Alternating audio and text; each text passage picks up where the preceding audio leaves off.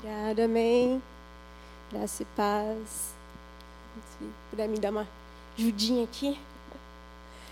Pastor Oliver falou comigo para ver se eu permitia a festa dele de casamento para poder pregar. Comemoração do casamento de 22 anos. Obrigada.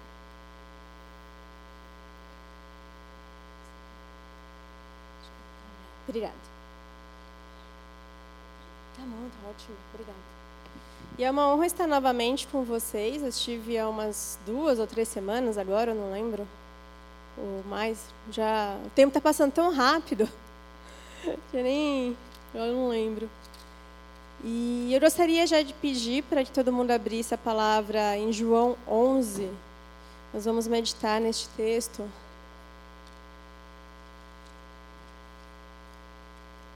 Tem alguém aqui que não me conhece ainda? Tá. Eu sou a Fernanda Terra, eu faço parte aqui da equipe pastoral da igreja. Eu trabalho na parte da educacional com o pastor Robério, Margarete Almeida, esposa do pastor Almeida, na escola bíblica ministerial. Inclusive no dia 28 desse mês, a gente vai ter a formatura das segundas turmas que a gente tem. Alguém aqui já fez EBM? Já está fazendo? Normalmente as inscrições abrem no mês de janeiro, fevereiro. Então, aí já ficou o convite. Bom, vamos lá para a palavra do Senhor. Eu gosto bastante do livro de João. Inclusive, é um dos livros que está no módulo da EBM. Então, a gente vai trabalhar um pouquinho aqui o texto do capítulo 11. A gente vai passando, percorrendo o capítulo, quase igual os presbiterianos fazem, para a gente conseguir realmente compreender aquilo que o Senhor quer trazer para nós a partir dessa palavra, a partir daquilo que o apóstolo João deixou para nós. Eu vou orar primeiramente e aí a gente já inicia a leitura do texto. Pai, eu quero te agradecer por esta noite. Obrigada, Senhor, pela oportunidade de trazer a tua palavra, pela oportunidade de compartilhar com os meus irmãos aquilo que o Senhor deixou registrado nas Escrituras, Pai. Eu coloco cada coração, cada mente diante de Ti, que possamos realmente estar sensíveis à Sua voz, sensíveis à voz do Espírito Santo. Eu peço, Senhor, abra o nosso coração, abra o nosso entendimento, para que possamos compreender, Deus, a Tua santa palavra. Eu peço a Ti, Senhor, que todo cansaço, que todo desvio de mente, Pai, seja repreendido, Pai, e que possamos realmente obter a melhor porção, que essas palavras seja como semente em terra fértil, Pai, que frutifique, que cresça, que multiplique e que possamos realmente cumprir com a vocação que o Senhor nos deu, Pai. Que o Senhor possa realmente estar presente, manifestar a Sua presença neste lugar, pois é pelo Senhor e para o Senhor que nós estamos aqui. Em nome do Senhor Jesus Cristo. Amém. Amém. Então, o Evangelho de João foi um dos últimos evangelhos a ser escrito. Então, a gente está aqui pensando por volta de 70, 80, depois que Jesus Cristo ressuscitou, que aí ele ascendeu aos céus. Então, a gente já tem aí praticamente 40, 50 anos do desenvolvimento do cristianismo. Então, a gente já tem a igreja se formando, a gente já tem o cristianismo tomando mais corpo e, ao mesmo tempo, os ataques também surgindo. A gente também tem o apóstolo João mais maduro aqui, ele já está mais velho, então ele já está aqui mais consistente com tudo que ele viveu, tanto com Jesus Cristo, depois com o desenvolvimento do cristianismo. E o apóstolo João, ele tem aqui uma missão muito importante com o livro de João. A gente percebe que ele é um evangelho um pouquinho diferente de Mateus, Marcos e Lucas, né? Ele tem histórias que nenhum dos outros evangelhos tem igual. E aqui João, ele dá 2 ênfases muito importantes. A própria pessoa de Jesus Cristo, como Filho de Deus, a intimidade que Jesus tinha com Deus como Pai. Nós vemos várias vezes, em várias passagens, Jesus chamando Deus de Pai, Abba Pai, Paizinho, falando eu faço aquilo que meu Pai mandou eu fazer. eu faço aquilo que eu vejo o meu Pai fazendo. Então a gente tem aqui uma profunda intimidade de Jesus Cristo com Deus, para mostrar que Ele é o Filho de Deus, para mostrar que Ele é o Messias que foi prometido. E, ao mesmo tempo, a vida eterna, a ressurreição, é um ponto importante do Evangelho de João. E João ele faz uma divisão muito interessante, porque ele trabalha 7 milagres. Conforme a gente vai olhando, e a ressurreição de Lázaro vai ser o último milagre. Ele vai começar com a transformação da água em vinho, no casamento, depois ele vai ressuscitar o filho de um sacerdote, depois ele vai curar um cego, e cada milagre tem um propósito de revelar algo específico sobre a pessoa de Jesus Cristo. Aquele que tem o poder de transformar todas as coisas, que transforma a água em vinho, que ressuscita mortos, aquele que quando alimenta a multidão, que faz a multiplicação dos pães, que é um dos milagres, ele não está só satisfazendo a carne, mas ele está mostrando que ele é o pão da vida, que ele é o alimento que satisfaz tudo que nós precisamos. Quando ele cura o cego, ele está mostrando que ele é a luz do mundo. Ele é aquele que tira as nossas escamas, é aquele que nos faz enxergar a glória e a graça de Deus. E a gente vê que os pecados, as doenças que a gente vai vendo no livro de evangelhos, elas são frutos do pecado, é consequência do pecado. E Jesus vai mostrando que ele tem poder sobre todas as coisas, ele é que transforma todas as coisas. Então ele vai vencendo cada um dos inimigos que nós temos que vencer nessa vida. E ele vence o último inimigo, que é a morte. Então quando a gente inicia aqui no texto, no verso 1, fala o seguinte, no capítulo 11 de João. Havia um homem chamado Lázaro, ele era de Betânia, e do povoado de Maria e de sua irmã Marta. E aconteceu que Lázaro ficou doente. Maria, sua irmã, era a mesma que derramara perfume sobre o Senhor e lhe enxugara os pés com os cabelos. Então as irmãs de Lázaro mandaram dizer a Jesus, Senhor, aquele a quem amas está doente. Ao ouvir isso, Jesus disse, essa doença não acabará em morte. É para a glória de Deus, para que o Filho de Deus seja glorificado por meio dela. Jesus amava Marta, a irmã dela e Lázaro. No entanto, quando ouviu falar que Lázaro estava doente, ficou mais 2 dias onde estava. Depois disse aos seus discípulos, vamos voltar para a Judéia. Estes disseram, mestre, há poucos os judeus tentaram apredejar-te, e assim mesmo vais voltar para lá? Jesus respondeu, o dia não tem 12 horas. Quem anda de dia não tropeça, pois vê a luz deste mundo. Quando anda de noite, tropeça, pois nele não há luz. Até aqui nesse primeiro momento.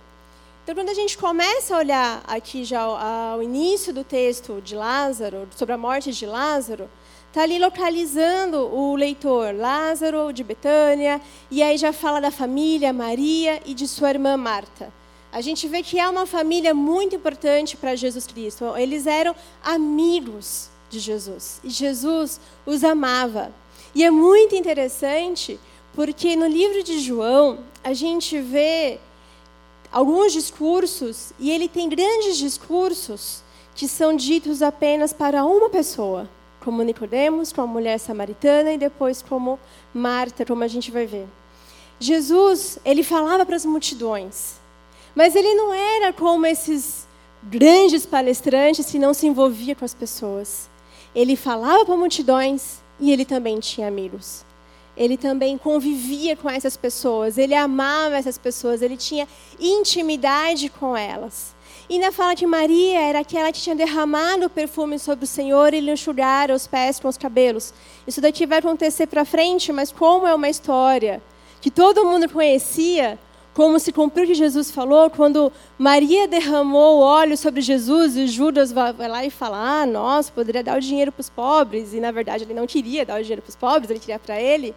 Jesus falou que aquilo era para que ela ficasse conhecida. O que ela fez seria uma história conhecida. E aqui a gente vê que a história de Maria que derramou o óleo sobre Jesus é uma das histórias mais conhecidas da Bíblia. Então a gente vai vendo aí o amor de Deus, a gente vai vendo o amor de Jesus sobre aquela família, sobre Lázaro, que está doente. E é interessante porque na sequência ele ouve que fala que Lázaro está doente e Jesus diz: essa doença não acabará em morte, é para a glória de Deus, para que o Filho de Deus seja glorificado. Então vamos imaginar aqui, vamos voltar a 2000 anos. Jesus recebe a notícia que alguém que ele ama muito está doente. Se fosse a gente, se fosse você, recebendo a notícia que alguém que você ama muito, que não está perto, tá, aqui a distância era mais ou menos um dia de viagem, que estava onde Jesus estava e onde Lázaro estava. Qual que era a iniciativa? Ir correndo. Vou logo, vou rápido, vou pegar o carro, vou para lá, vou desmarcar todos os meus compromissos, vou ajudar Lázaro. Mas não. Ele ficou mais 2 dias onde estava. E ele ainda fala que não ia acabar em morte, mas é para a glória de Deus. Já aqui, a gente vê que a doença que Lázaro sofreu, ela tinha um propósito, que era revelar a glória de Deus através de Jesus Cristo. E essa glória é uma glória muito maior do que apenas elogiar, do que apenas engrandecer, como nós estamos cantando ou orando em sinal de gratidão a Deus. É uma glória de revelação, é uma glória que revela o Deus Criador de todas as coisas, que revela o Deus Salvador, que revela o Deus que tem o poder de todas as coisas. Então, é essa glória que tinha de ser revelada através do milagre da ressuscitação de Lázaro. E aí Jesus espera. Ele fala, mais 2 dias ele estava ali. Às vezes isso também acontece na nossa vida. Nós estamos num momento de sofrimento. Às vezes nós estamos vivendo um momento de dor, de angústia, onde a gente está orando e a gente não tem resposta, a gente não sabe o que vai acontecer. E aí parece que vai acontecer, e não vai, e não acontece. E continuamos esperando. E muitas vezes é intencional. É da vontade de Deus, porque primeiro, Deus, ele usa o sofrimento, o nosso sofrimento para a glória dele. E muitas vezes a gente vai demorar para receber algumas coisas, talvez a gente nem receba. Mas por quê? Porque ele é o Senhor, porque ele sabe todas as coisas. E porque todas as coisas cooperam para o bem daqueles que amam a Deus, inclusive a dor. A dor também glorifica a Deus. Porque a forma que a gente passa pela dor é o que mostra o quanto nós cremos em Deus. Porque todo mundo sofre. Basta a gente olhar o mundo hoje em dia. O mundo pós-pandemia. As doenças que vieram depois, a depressão, a ansiedade. Existe um grande sofrimento. Como que os cristãos passam por isso? Desesperados, angustiados, ali abraçando a dor ou colocando diante do altar de Cristo. E não é negar o sofrimento, a gente tem essa mania de negar o nosso sofrimento. Não é fazer de conta que a dor não está ali, é justamente entender que ela existe. É assimilar essas emoções, é aceitar a nossa vulnerabilidade, a nossa humanidade e rendê-la diante de Deus. E colocá-la aos pés de Jesus Cristo, para que Deus seja glorificado. Porque a forma que nós passamos pelas tribulações revelam Cristo para outras pessoas que muitas vezes estão olhando o que está acontecendo com a gente. Eu lembro da minha professora de sociologia, ela não é cristã, e toda a família dela é, quase, tudo, inclusive batista, se eu não me engano.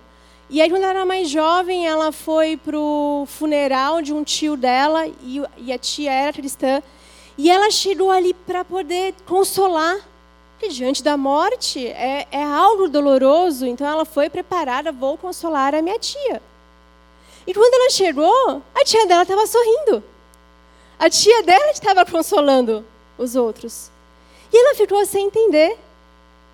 E como alguém que não é cristã, ela falou, como assim? Eu fui para consolar e saí consolada.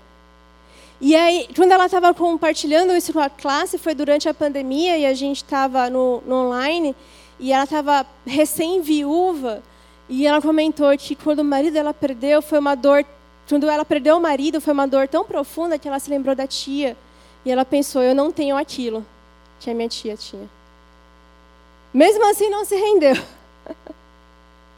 Mas ela lembrou do episódio com a tia. Por quê? Porque nós sabemos que a dor, ela glorifica a Deus. E mais ainda, como a gente vai ver aqui no texto, para aquele que crê no Senhor, a morte física, ela não é o fim de tudo. E aí, quando a gente vai continuando aqui, no texto, quando vai falar que Jesus fala para os discípulos, vamos para a Judéia, os discípulos olham, mas como assim? Quer voltar? Porque em capítulos anteriores, os judeus estavam querendo já pegar Jesus, ainda não era a hora, e aí ele se preocupa, porque Jesus poderia ser morto ali, e aí ele, quando vai falar sobre a hora, que ele está fazendo uma menção sobre o seu ministério. Porque 12 horas, a luz, a claridade tinha a ver com o fato de Jesus estar executando a obra. Quando chegasse a noite, seria o momento final, o momento da crucificação. Então, ainda estava o dia, ainda era o momento dele realizar os milagres. Então, quando a gente vai na sequência, no verso 11, vai falar que depois dessa conversa ali que ele tem com os discípulos, ele fala, nosso amigo Lázaro adormeceu, mas vou lá para acordá-lo. E os discípulos respondem, Senhor, ele dorme, vai melhorar. E Jesus tinha falado de sua morte, mas os seus discípulos pensaram que ele estava falando simplesmente do sono. Então, ele lhes diz claramente, Lázaro morreu, e para o bem de vocês estou contente por não ter estado lá, para que vocês creiam, mas vamos até ele. Então Tomé, chamado Dígimo, disse aos outros discípulos, vamos também para morrermos com ele. Tomé sempre era muito otimista, né? E quando a gente vê Jesus falando aqui do sono, e os discípulos ali não entenderem, é interessante, porque os evangelhos foram escritos depois, né, bem depois da ressurreição de Jesus, quando a igreja estava se desenvolvendo, mas os apóstolos não deixaram de falar o quanto eles não entendiam Jesus, como eles eram tapados aqui de não entender, mesmo depois de 3 anos, porque aqui já está na fase final do ministério de Jesus, eles não entendiam o que Jesus estava querendo dizer sobre a morte, sobre o sono, porque era comum no cristianismo a morte ser tratada como o dormir. Não é o fim de tudo, estamos só dormindo, porque no dia seguinte, a ideia vai vir a ressurreição. Tanto que o nome cemitério, isso é uma curiosidade da história da igreja, foi usado pelos cristãos. Porque quando as pessoas morriam nessa época, elas eram enterradas em catacumbas. Na verdade, nem enterradas, a gente que enterra, né? Eram cavernas. E eram chamadas catacumbas. E aí os cristãos falaram, nossa, isso é muito pesado, catacumbas. Então, os primeiros cristãos, no desenvolvimento do cristianismo, deram o nome de cemitério, que significa o lugar que dorme. Então, porque é como a igreja entende, nós estamos dormindo, aguardando o dia do Senhor. Então, Jesus está ensinando isso daqui para eles. Não, a morte em Cristo, ela é um sono, porque vai existir o dia da ressurreição. Então, ele já está começando a introduzir o milagre que estava para acontecer. O milagre que apontava para aquele momento, que revelava a glória de Deus, que revelava Jesus Cristo e, ao mesmo tempo, mostrava o final daqueles que criam em Deus. Então, a gente vê que Jesus está dizendo, eu estou feliz, eu estou contente por não estar lá, porque vocês vão crer. Esse milagre tinha o objetivo de fazer com que as pessoas ali em volta que presenciassem o momento da ressuscitação de Lázaro começassem a crer em Jesus. E tem um outro ponto interessante, porque se passam 4 dias. E quando a gente estuda a Bíblia, a gente vê que os apóstolos e os autores, eles não eram aleatórios. Eles não escreviam as coisas, estou só escrevendo aqui porque me deu vontade. Tem um propósito que a gente tem esse trabalho de entender a cultura que está acontecendo aqui neles. E eram 4 dias, porque existia uma superstição entre os judeus que a alma ficava rondando o corpo por 3 dias. Então, se Jesus realizasse o milagre em 3 dias, na cabeça deles a alma só voltou. Ela não descolou. Mas para os próprios judeus, depois dos 4 dias, não tem mais como. Agora já está iniciando o processo de decomposição, a alma não volta mais. Então, até isso era tudo muito planejado, muito bem estabelecido pelo próprio Senhor. Então, quando a gente vê, a sequência, ele vai falar desses 4 dias, e aí Jesus vai até lá, e ele vai encontrar a Marta e Maria. Marta é a primeira que ouve que Jesus está chegando e já sai ao encontro dele, e Maria fica em casa. E é muito interessante, porque quando a gente fala de Marta e Maria, sempre fala do episódio em que uma está cuidando da tarefa da casa E a outra está aos pés de Jesus. A gente fala, olha, seja como Marta, Maria, Marta. Não seja como Marta, tarefada. Seja como Maria, que escolheu a melhor porção. Sim, é essa a lição. Mas a gente não lembra que uma das conversas mais profundas, mais teológicas, mais lindas, foi com Marta. Que um dos grandes discursos, dos 3 grandes discursos que nós temos em João, foi com Marta. Desses 3 grandes discursos, 2 são com mulheres. Então a gente vê aqui também um cuidado que os apóstolos tiveram de mostrar que o cristianismo, ele não faz diferença se é homem ou mulher, ele é para ambos. E uma das conversas mais lindas é justamente com Marta, que a gente só lembra dela atarefada, e a gente não se lembra desse momento em que, quando ela encontra Jesus, fala, Senhor, se estivesse aqui, meu irmão não teria morrido. Mas sei que mesmo agora, Deus te dará tudo o que pedires. E disse-lhe Jesus, o seu irmão vai ressuscitar. E Marta respondeu, eu sei que ele vai ressuscitar na ressurreição no último dia. Então aqui nesse primeiro momento, Marta está ali, sabendo que Jesus tinha o poder para curar. Ela cria no poder de Jesus. Mas ela não estava assimilando ainda o que Jesus queria ensinar sobre a ressurreição. E ele fala, o seu irmão vai ressuscitar. Mas os judeus, eles já acreditavam também na ressurreição do juízo final. Então, na cabeça dela é, meu irmão vai ressuscitar no último dia. Mas Jesus estava dizendo, não, ele vai ressuscitar agora. E aí Jesus fala, eu sou a ressurreição e a vida. Aquele que crê em mim, ainda que morra, viverá. E quem vive e crê em mim, não morrerá eternamente. Você crê nisso? E ela respondeu, sim, Senhor.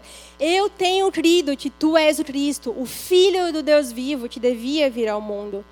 Então, nessa conversa, Jesus está dizendo, eu sou a ressurreição. Jesus, ele é, em essência, a própria ressurreição. Quando nós ressuscitarmos nele, é na pessoa de Cristo que ressuscitaremos. É mais do que apenas um poder que ele tem e que vai. Ele é esse poder. Ele é essa vida. Ele é esse caminho. Ele é a própria ressurreição. E é a partir dele que nós temos todas as coisas. E quando ele fala, aquele que crê em mim, aquele que confia, ainda que morra, viverá. Porque a morte eterna é muito pior que a morte física. Como eu falei antes, a morte física para um cristão, ela não é o fim. É óbvio, quando a gente perde um ente querido, uma pessoa que a gente ama, a gente chora, a gente sente a dor e a gente precisa passar pelo processo de luto. Nós não fomos criados para perda. Nós não fomos criados para a morte e isso é consequência do pecado. Então, nós sofremos por causa disso, mas nós temos a esperança da glória eterna, que é a ressurreição em Jesus Cristo. Porque tudo é sobre ele. E aqui, quando Marta fala, sim, Senhor, eu tenho crido que tu és o Cristo, o Filho de Deus vivo, que devia vir ao mundo, é o Espírito Santo que está revelando a ela quem Jesus é. É o Messias, é o Senhor, é aquele que a gente espera, é aquele que a gente aguarda, é aquele por quem a gente vive. É o motivo de todas as coisas, é por quem eu acordo de manhã e vou trabalhar. É aquele por quem eu vivo a minha vida, que eu pago o preço estudando, ou que eu pago o preço sofrendo, porque é sobre Jesus. Porque ele fez muito mais por mim. Tem uma frase que fala que não há nada que Deus nos peça que ele não tenha feito antes por nós. E muito maior. E Jesus Cristo é essa pessoa. Então, quando ele termina de ter essa conversa com Marta, e aí ele vai até a casa delas e chama Maria e fala, o mestre está aqui, está chamando você. Ao ouvir isso, Maria levantou-se depressa e foi ao encontro dele. Jesus ainda não tinha entrado no povoado, mas estava no lugar onde Marta o encontrara. Quando notaram que ela se levantou depressa e saiu, os judeus que estavam confortando em casa seguiram-na, supondo que ela ia ao sepulcro para ali chorar. Chegando ao lugar onde Jesus estava e vendo Maria, prostrou-se aos seus pés e disse, Senhor, se estivesse aqui, meu irmão não teria morrido. E ao ver chorando Maria e os judeus que acompanhavam Jesus, agitou-se no espírito e perturbou-se. E ele perguntou onde colocaram. Vem e vê, Senhor, responderam eles. Então, e Jesus chorou. Vamos pensar um pouquinho aqui, nesse momento. Jesus está tendo toda essa conversa com Marta. E aí ele vai e chama Maria. E Maria fala a mesma coisa que Marta diz: se o Senhor estivesse aqui, meu irmão não teria morrido. Elas criam em Jesus. Elas criam no poder dele. E elas estavam com essa expectativa que Jesus pudesse estar ali para curar. Mas não foi o que aconteceu. E ele morreu. E tinham outras pessoas ali que estavam confortando. Tinham outras pessoas que estavam ali vendo o que estava acontecendo. E mostra que também era uma família querida, porque tinham muitos judeus. E aí fala que Jesus chorou. Então pensa comigo aqui. Num momento, em poucos minutos, Jesus está dizendo: eu sou a ressurreição, eu sou a vida, eu sou Deus. Marta fala para ele: tu és filho de Deus devido ao mundo. Nós vemos a divindade de Jesus Cristo sendo revelada. E na sequência, Jesus chora. Que emoção mais humana que Jesus teve. Deus perfeito, a vida, o caminho, a ressurreição, também chorou. O verso mais curto da Bíblia e, ao mesmo tempo, um dos mais significativos, porque mostra justamente Jesus viveu toda a humanidade. Ele sentiu fome, ele sentiu dor, ele sentiu tristeza, ele sentiu angústia. Ele viu ali a realidade daquelas irmãs, ele viu a tristeza de Maria e chorou. Jesus Cristo nos dá um grande ensinamento aqui do que eu estava falando antes em relação às nossas emoções. Nós temos emoções. E existe algo na nossa cultura, principalmente na cultura ocidental, que a gente tem uma grande dificuldade de encarar a nossa fraqueza humana, a nossa vulnerabilidade. É difícil muitas vezes a gente olhar diante do espelho e falar: eu sou fraco. Quem sou eu diante de Deus? Às vezes a gente quer chorar e a gente segura o choro. Quando a gente é criança, às vezes a mãe e o pai falam: engole esse choro, homem não chora, menino pode chorar. E a gente vai crescendo. E aí quando a gente está no trabalho, muitas vezes está num dia difícil, a gente tem que segurar todas as emoções e vai segurando, até que uma hora explode. E muitos psicólogos falam que às vezes a gente poderia procurar antes de explodir, mas espera explodir para buscar ajuda. As emoções, elas fazem parte da nossa vida, ela faz parte do que nós somos. A grande diferença é como nós vamos tratar, é como nós vamos lidar com elas. É algo muito interessante, essa questão do próprio luto, que em outras culturas, as pessoas vivem um período de luto de verdade. A gente muitas vezes perde uma pessoa e já na sequência toca a vida. E eu não sei se alguém aqui lembra, faz acho uns 8 anos, que quando surgiu o Estado Islâmico, eles mataram 21 cristãos coptas. E eu conheci um missionário que trabalha ainda na região do Oriente Médio. E aí ele foi visitar as famílias desses cristãos. E na época a gente estava aqui com o pessoal do Canal Jovem, e o pessoal escreveram cartas para as famílias, para confortar, consolar, e aí a gente mandou por e-mail. E aí na volta, quando o missionário voltou para a região que ele estava, que aí tinha acesso à internet, eu perguntei como a família recebeu as cartas, e ele me diz: eles não puderam receber. Eu falei: mas por quê que não podia receber? Porque dentro da cultura, durante 40 dias, eles só podem aceitar oração, mas nenhum tipo de consolo, porque eles precisam vivenciar o luto. Depois que passam os 40 dias, aí sim, eles podem ir recebendo o consolo. E uma das coisas que me marcou é que logo depois desse episódio, entrevistaram, não lembro que canal, mas entrevistaram a mãe de um dos cristãos que foi morto, e aí o entrevistador perguntou para ela: se você tivesse diante do homem que fez isso com o teu filho, o que você falaria para ele? O que a senhora faria? E ela respondeu: se esse homem aparecesse na rua da minha casa, eu abriria a porta e deixaria entrar. E eu diria para ele: obrigada, porque você abriu a porta do céu para o meu filho. E aí a gente olha para isso e pensa: caramba, mas é um momento tão difícil.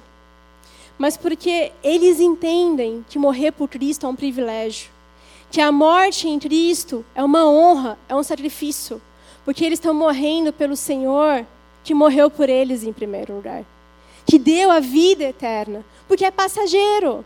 A gente vai ter o nosso período de luto, nós vamos vivenciá-lo como eles vivenciam e vamos glorificar a Deus, porque no grande dia nós vamos encontrar aqueles que nós perdemos. Porque essa é uma realidade que nós vivemos. Mas no Senhor nós temos essa esperança. E é isso que um dos pontos que o apóstolo João está nos trazendo nesse capítulo. Existe um sofrimento, existe uma dor, mas é para a glória de Deus. E ela tem um fim. Ela vai ter um fim. A gente vai chegar no dia onde toda tristeza, onde toda dor não vai mais nos constranger. Que quando a gente estiver, de fato, com o Senhor Jesus Cristo. E depois que Jesus chora, até os judeus falam, uns vão virar e vão falar, vejam como ele o amava. Mas, sempre tem esse mas, né? Mas, alguns deles disseram, ele que abriu os olhos do cego não poderia ter impedido que este homem morresse? Sempre tem um carne de pescoço, né? Sempre tem aquele que vai acusar. Assim é a nossa vida. Quando eu estava no seminário, eu tinha um professor que falava isso pra gente, quando vocês estiverem no ministério, sempre vai ter aquele que vai te ajudar, que vai estar do teu lado, sempre vai ter um doidinho ali, e sempre vai ter o carne de pescoço. Aquele que sempre vai ser o negativo, aquele que vai falar que não vai dar certo, aquele que não vai querer que as coisas aconteçam. Então a gente vê aqui que alguns estavam olhando e admirados pelo amor que Jesus tinha pela família, e outros falando, puxa vida, olha só, o poder. Não tinha poder para curar todas as coisas, por que deixou Lázaro morrer? E aí, eles não entendem também o que está acontecendo, o que Jesus pretendia. Só que aí, na sequência, fala, outra vez, profundamente comovido, foi até o sepulcro, que era uma gruta com uma pedra colocada, e Jesus disse, tirem a pedra.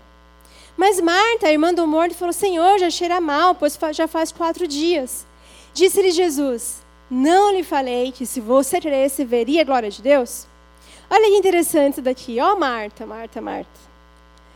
De um lado, alguns minutinhos atrás, ela estava dizendo, sim, Senhor, eu creio, Tu és o Cristo, o Filho de Deus vivo, que devia vir ao mundo. Na sequência, quando o Senhor manda tirar a pedra, ela fala, puxa, mas Senhor, tem certeza? 4 dias já? Questão de segundos. Igualzinho a gente. A gente também não é assim? Estamos aqui final de semana, que alegria, estamos no culto. Aí a gente vem sexta-feira à noite, aí tem uns cultos de domingo. Aí o Senhor fala com a gente canta, dança, encontra os irmãos, ora. Vem aquela energia segunda-feira de manhã no metrô. Puxa, vou ter uma reunião com o meu chefe quando eu chegar no escritório. Marcou um feedback, sexta-feira à noite, 18 horas, não estava indo embora e nem falou qual era o assunto. E agora, o que vai ser? Tudo aquilo que aconteceu antes, a gente percebe o quê? A inconstância da vida.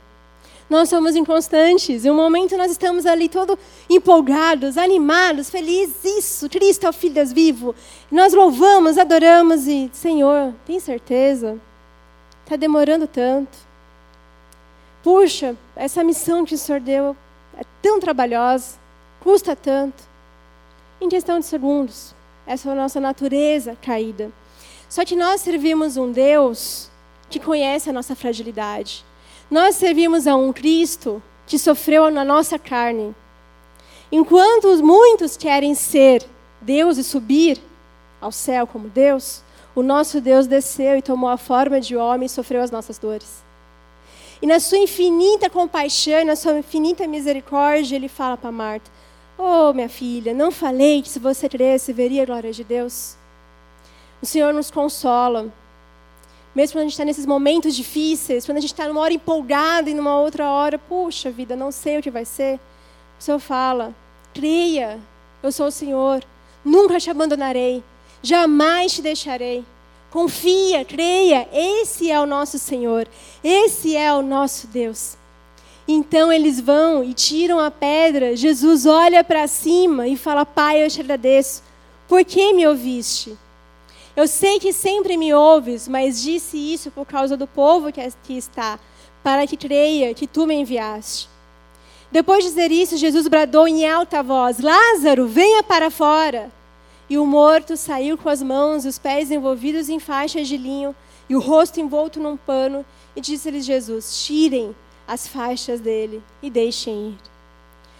Então aqui Jesus, ele mostra, eu sou aquele que vence a morte, ele vence o último inimigo. E alguns comentaristas falam que se a gente observar aqui, Jesus ele não fez nada que os homens poderiam fazer. Ele falou, deu a ordem, vai lá e tira a pedra. Vai lá e tira as faixas. Meu pai também fala isso. Que Deus ele faz aquilo que não nos cabe a fazer. E aquilo que é nossa responsabilidade, ele não vai fazer. É o nosso papel, é o nosso dever. Ele está junto. Mas é a gente que tem que fazer. Então Jesus ele está dando mais um ensinamento. Ao mesmo tempo que ele mostra, eu sou a vida, a ressurreição. E isso ninguém pode fazer além de Jesus Cristo. Existe aquilo que nós devemos fazer. A forma que nós devemos viver o Evangelho de Jesus Cristo. Aquilo que o Senhor nos ordenou e nos comissionou a fazer para Ele, para a honra e glória do Senhor. Então, nesse capítulo, em todo esse momento da ressurreição de Lázaro, a gente vê o quanto nós servimos ao Senhor, que é poderoso. Que tudo que acontece na nossa vida está no controle de Deus. Aqui nesse evento de Lázaro, a gente percebe que estava acontecendo muita coisa. Ninguém estava entendendo nada desde o começo.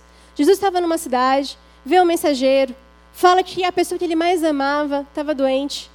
E aí Jesus, em vez de ir logo, fica esperando e as pessoas olhando para ele, como assim esperando? Ele decide ir pelo caminho mais perigoso. E os discípulos falam, vai morrer. Então vamos junto, vamos morrer junto. E aí uma hora um crê, outro não crê. Parece que a situação em algum momento vai sair do controle, que alguma coisa não vai dar certo. Aqueles filmes que tem aquele momento mais acelerado que a gente pensa que vai explodir tudo e não vai dar certo no final. Mas desde o começo, tudo já estava definido, já estava estabelecido por Deus. E é assim na nossa vida. Tem momentos que a gente pode achar que está tudo fora do controle. Mas quando nós servimos ao Senhor, quando a nossa vida está diante do Pai, diante da cruz de Cristo, nada é acidental. Nada é por acaso. Tudo possui um propósito, que é para a honra e glória de Deus. E o sofrimento faz parte, a tristeza faz parte. E através disso, nós vemos a graça de Cristo. Nós vemos Deus nos sustentando, nos fortalecendo. Nós podemos confiar nele. E aí a gente tem que olhar, nós estamos confiando realmente no Senhor Jesus Cristo? Nós cremos diariamente que Ele é a vida, que Ele é o caminho, que Ele é a própria ressurreição e que nós vivemos nele, por Ele, para Ele? É muito interessante quando a gente fala do fim dos tempos, que começam a vir as ideias sobre Apocalipse e quando dá todas essas confusões do que a gente vive, está vivendo, as pessoas começam a falar, vamos evangelizar, tem que fazer isso, olha o sinal, Israel, e não sei o quê, e a besta, e o anticristo. Não estou negando nada a uma dessas coisas, mas com o tempo fui olhando os debates se existe isso, e muitas vezes eu fico incomodada porque parece que as pessoas estão mais preocupadas com os eventos do que com o próprio Cristo. Porque a gente tem várias visões sobre o livro de Apocalipse, mas todas concordam, Jesus voltará. Porque a eternidade não é sobre os eventos finais que a gente vai viver. Óbvio que Jesus nos instruiu sobre os sinais dos tempos, mas que ele falou, estejam alertas. A gente não sabe quando vai ser. Isso significa o quê? Que o evento real que nós devemos estar ansiando não é os sinais do anticristo apenas. Isso faz parte, nós temos que olhar. Mas o nosso objetivo final e principal é Cristo. O evento final é a nossa ressurreição em Jesus Cristo. É a gente viver nele, com ele, por ele. É a eternidade com o nosso Senhor. É viver uma vida que a gente não consegue mensurar, nossa mente limitada, mas é saber que vai acontecer. Que nós não estamos falando de um Jesus qualquer. Porque vamos pensar de uma forma racional. Imagina alguém chegar para você, hoje, o Pastor Jonas, alguém que todo mundo tem um nome carinho, que sabe que é um homem de Deus. O Pastor Jonas chega aqui no culto de domingo, 10h30, e fala, creio em mim, eu sou a ressurreição. Eu sou a verdade e a vida. O pessoal vai falar, ih, o Pastor Jonas já está rolando. Não, aconteceu alguma coisa ali. Ninguém vai acreditar. Agora imagina, nessa época aqui, as pessoas ouvindo isso. Ou Jesus era um cara muito doido, muito louco, porque é muito louco pensar alguém falar tudo isso e fazer tudo que ele fez, ou ele é de fato o Filho de Deus vivo. Ou ele é de fato aquele que fundou a religião, o movimento, que mudou a história e mudou toda uma nação, outras nações, como a gente vive até hoje, uma tradição de 2000 anos. Há 2000 anos tentam derrubar o cristianismo. Há 2000 anos os cristãos são perseguidos. Há 2000 anos essa é uma religião que permanece firme, com todos os desafios, com todas as crises, com todos os altos e baixos, porque Cristo se comprometeu com ela, porque Cristo se comprometeu com a igreja. Então nós podemos sim crer que Ele é o Filho de Deus, devia vir ao mundo, que Ele é a vida, que Ele é a ressurreição, que Ele é o Senhor, que Ele é aquele, que nós podemos sentir a dor do outro, devemos sentir a dor, chorar com os que choram, se alegrar com os que se alegram, e confiar que tudo está cooperando para o bem, que em vez de sucumbir às emoções, em vez de colocá-las em primeiro lugar, nós colocamos Deus em primeiro lugar e clamamos a Ele, pedimos a ajuda dEle, confiamos que Deus nos ouve. Partindo já aqui para o final, Jesus está nos ensinando, Deus nos ouve, Deus Ele escuta. Aqui quando Ele vai falar sobre, quando Ele vai dizer para Lázaro sair, e que Ele ora primeiro, já sabia que tudo ia acontecer. Ele diz, Pai, eu sei que me ouves. Jesus está nos ensinando, Deus escuta. A oração não é para a gente mudar o coração de Deus. É para o nosso coração ser transformado a partir do nosso relacionamento com Deus. A oração é a nossa intimidade com Ele. E Deus nos escuta. Ele está ouvindo. Mesmo quando a gente acha que não está, Ele está. Porque Ele é onisciente, Ele é onipresente. Ele é o nosso Senhor. Ele entende as nossas angústias. Ele entende quais são as nossas dúvidas. Ele sabe o que nós estamos sentindo. Ele conhece os desejos do nosso coração. Ele entende quando a gente está frustrado. Ele entende quando a gente se decepciona com alguma coisa. Quando a gente sabe que não era para ser, que é difícil aceitar isso. Mas a gente confia. Nós não servimos a um Deus qualquer. Nós não servimos a um Senhor qualquer. Nós servimos a um Deus, a um Senhor Jesus, que habitou entre nós, que falou a língua dos homens, que morreu a nossa morte e nos deu a sua vida. É esse Senhor que nós servimos. E diante do que nós vemos na história de Lázaro, existe algo que Jesus não possa fazer? Há alguma coisa que Deus não pode fazer por nós? Diante de toda essa beleza, toda essa maravilha, de toda a criação, aquele que deu vida a tudo e que deu vida ao homem, assim como soprou o fôlego de vida em Adão, Jesus sopra aqui o fôlego de vida em Lázaro, evidenciando a glória dele e mostrando, eu sou aquele que estava prometido nas Escrituras. Esse é o Senhor que nós servimos. E é a esse Senhor que nós devemos desejar e ansiar com tudo que nós somos, com todo o nosso ser, com a nossa mente, com o nosso coração, com a nossa inteligência, com as nossas emoções. Tudo na nossa vida é sobre o Senhor Jesus Cristo. Amém? Vamos ficar de pé, para a gente possa orar.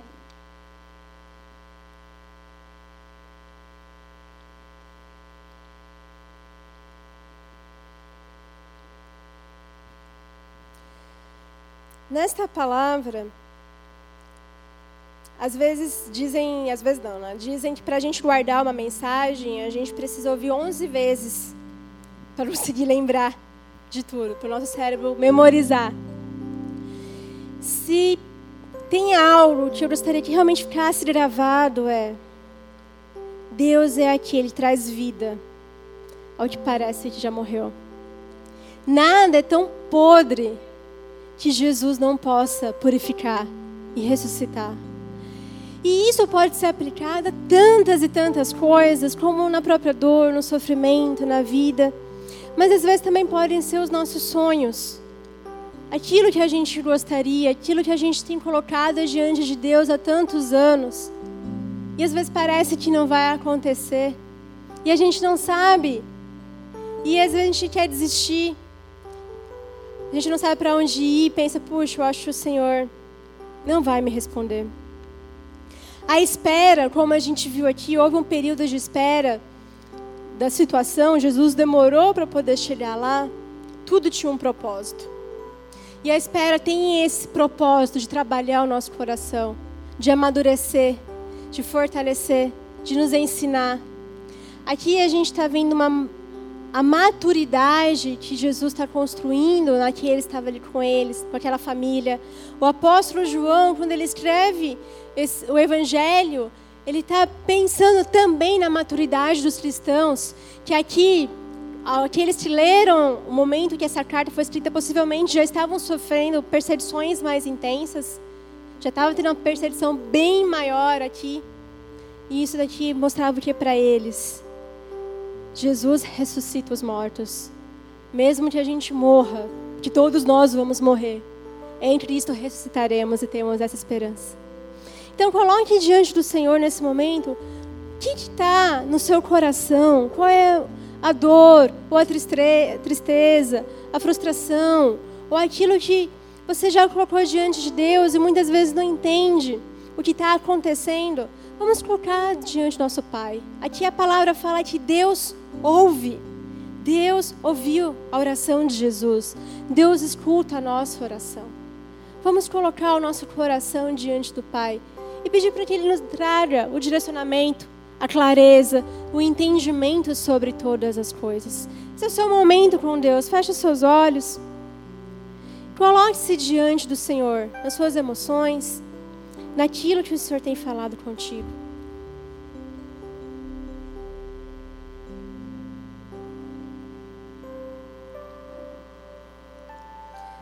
Senhor, eu quero te agradecer por esta noite.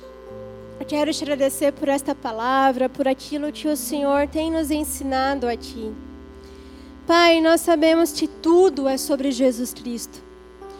Nós servimos a um Deus soberano que habitou entre nós, um Senhor que vive em nós através do Senhor Santo Espírito.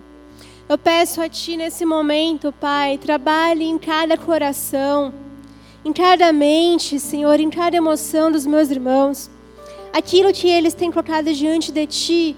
Eu peço, visita o coração, Pai, visita a mente. Senhor, fale a cada um deles, mostra a Tua vontade e o Teu querer. Aonde há tristeza, Senhor, eu peço, traga o conforto, traga o consolo do Espírito Santo, traga, Senhor, a palavra de esperança, a palavra de confiança. Assim como Jesus disse, não lhe falei que se você cresce, veria a glória de Deus. Eu peço que os meus irmãos, Senhor, possam experimentar a glória do Senhor. Que eles possam ver a glória do Senhor todos os dias, a cada dia, desde as pequenas coisas, no trabalho, em casa, com a família, com os amigos, aqui na igreja, na comunhão uns com os outros, onde quer que seja. Eu peço, Senhor, fale com cada um deles. Traga o direcionamento do Senhor. Aumente a fé dos meus irmãos, para que eles creiam no Senhor, Pai, que o Senhor é aquele que ressuscita mortos, o Senhor é aquele que cura o cego, que faz o surdo ouvir, o Senhor é o Deus que tem o poder sobre todas as coisas, que tem um controle sobre todas as coisas, Pai. O Senhor não nos desamparou. Por isso eu peço a Ti, Deus, vem com a Tua graça, vem com a Tua glória, vem com o Teu poder, trazendo cura, trazendo restauração, trazendo conforto, renovando as esperanças, Pai.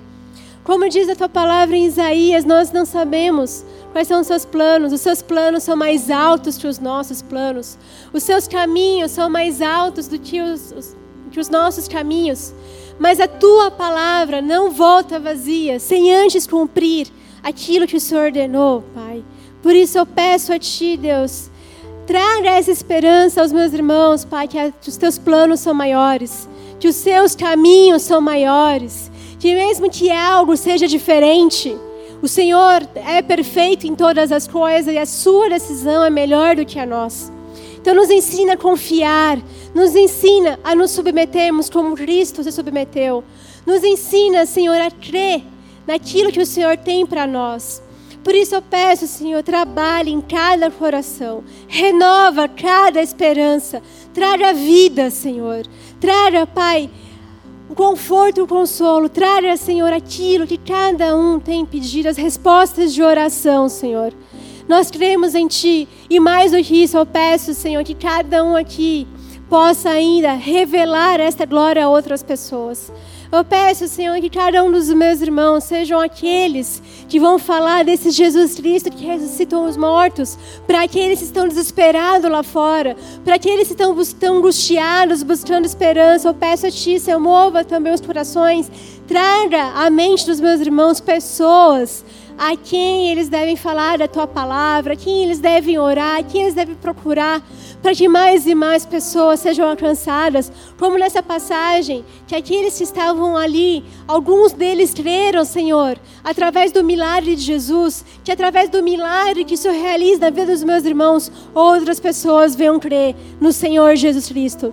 Que nós possamos ouvir esses testemunhos, que nós possamos ouvir a bênção do Senhor na vida de cada um, e que possamos, Senhor, ver isso para a honra e glória do Senhor Jesus Cristo. É em Ti que nós cremos, é em Ti que nós confiamos e agradecemos para a honra e glória do Senhor Jesus. E confiamos em Ti até que Tu venhas e poderemos viver contigo por toda a eternidade, Pai. Em nome do Senhor Jesus Cristo.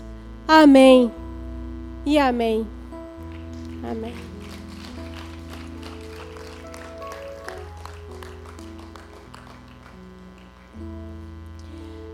Amém. Queridos, que o Senhor os guarde, os abençoe. Que a graça do nosso Senhor Jesus Cristo esteja com cada um. Eu não lembro agora toda final. Lembre-se, próxima sexta-feira é o dia do açaí. Nossos cultos de domingo, 8 da manhã, 10h30, 17 horas, 19h30. Se eu não me engano, 17 é o dia de ceia. Que a graça do nosso Senhor Jesus Cristo, a consolação do Espírito Santo, e o final eu esqueci, eu vou guardar. Esteja com vocês neste final de semana e durante toda a semana. Que o amor de Cristo esteja cada um. Em nome de Jesus. Amém.